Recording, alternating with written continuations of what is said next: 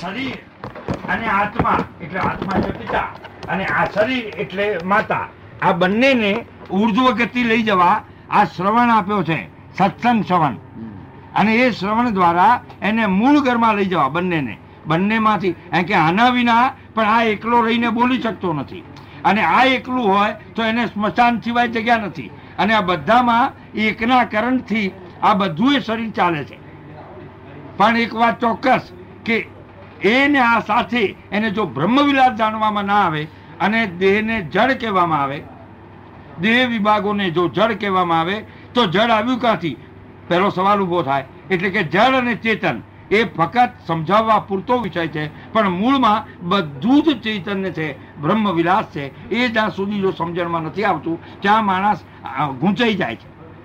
એમ કે એનો સ્વભાવ, એમ કે મૂળ શું છે? કે આ આ આ જગ્યા જ એવી છે કે જે જગ્યામાં આપણને કે અણુ અણુમાં ભગવાન છે. હવે અણુ અણુમાં ભગવાન છે એ વાત કરવી અને આપણે કહીએ કે ભાઈ ચેતન આત્મા છે, જળ નકામું છે. તો ત્યાં વાંધો આવે.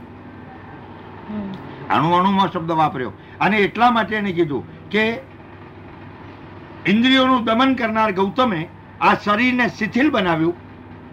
અને રામે આવીને કહ્યું કે આ મારા આપેલા બધા અવયવ, મારી ગોઠવણીના જે અવયવ એમાં બધામાં હું સામેલ છું. એમ કરીને પોતાની ચાલનો પગ અડાડ્યો એની સાથે પાછી પ્રફુલ્લ થઈ ગઈ. જે અલ્યા શિલારૂપ થઈ ગઈ હતી.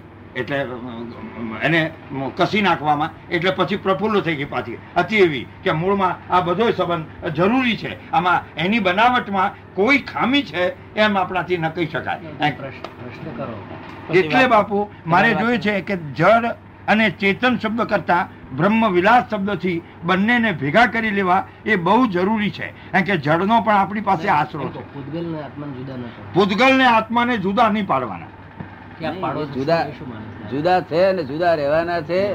વિજ્ઞાન છે આ તો. આ જ્ઞાન નો આ વિજ્ઞાન એટલે શું? જેમ છે તેમ જ જોવું ને જેમ છે તેમ જ વર્તવું. જેમ છે તેમ જોવું જાણવું ને તેમ જ વર્તવું. એમ વિજ્ઞાન. અને આ બધું છે તે જાત જાતનું સફોકેશન છે. શું છે? તેથી આ મહારાજ બધા બહુ જણ ત્યાગ લે છે ને પણ કઈ વળતું નથી. છેવટે થાકી જાય. ખબર ને? આત્મા તેવો જણાય એવો નથી. આત્મા લાખો વર્ષે એકાદ માણસને જાણવામાં આવે છે. આત્મજ્ઞાન એવી મોટી વસ્તુ છે. ખબર ને? એક હજાર આઠ લખે પણ કશું દાડો વરે નહીં. એટલે આત્મા બહુ જાણવા જેવો છે. પૂતગલ જુદી જુદી વસ્તુ છે. આ જે દેખાય છે એ તો નિશ્ચેતન ચેતન છે. શું દેખાય છે? આપે જે વાત કહી ને બાપુ કેમ કે જે જેના વડે ચેતન બોલી રહ્યું છે જેના વડે ચેતન અનુભવી રહ્યું છે ચેતન બોલતું જ નથી આ બધું જ જે છે ને આપ જે વાત કરો છો એ વૈજ્ઞાનિક વાત નથી એ જ્ઞાનની વાતો છે બધી.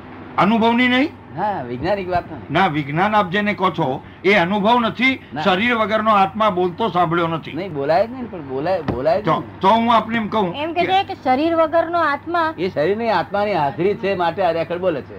આત્મા હાજરી છે. કે હું એ જ હું એ જ કહેવા માંગુ છું એ જ કહેવા કે, માંગે હા, હું એ જ કહેવા માંગુ છું કે રેકોર્ડમાં અને બોલવાનું પણ આત્માની સાથે સંબંધ છે એનો ડાયરેક્ટ એનું કારણ કે પહેલો આત્મા આવે છે એનો અમારામાં આ પુસ્તકમાં છે તે અમારું તમારું કરવા જશો તો રહી જશો. આ પુસ્તકમાં કહ્યું છે ને એ પ્રમાણે તમારે કરી જાવ તમને જો ફિટ થઈ ગયું એક વાંચન તો કર્યા કરો ના ના ફિટ નો સવાલ નથી આ તો આનંદની વાત છે.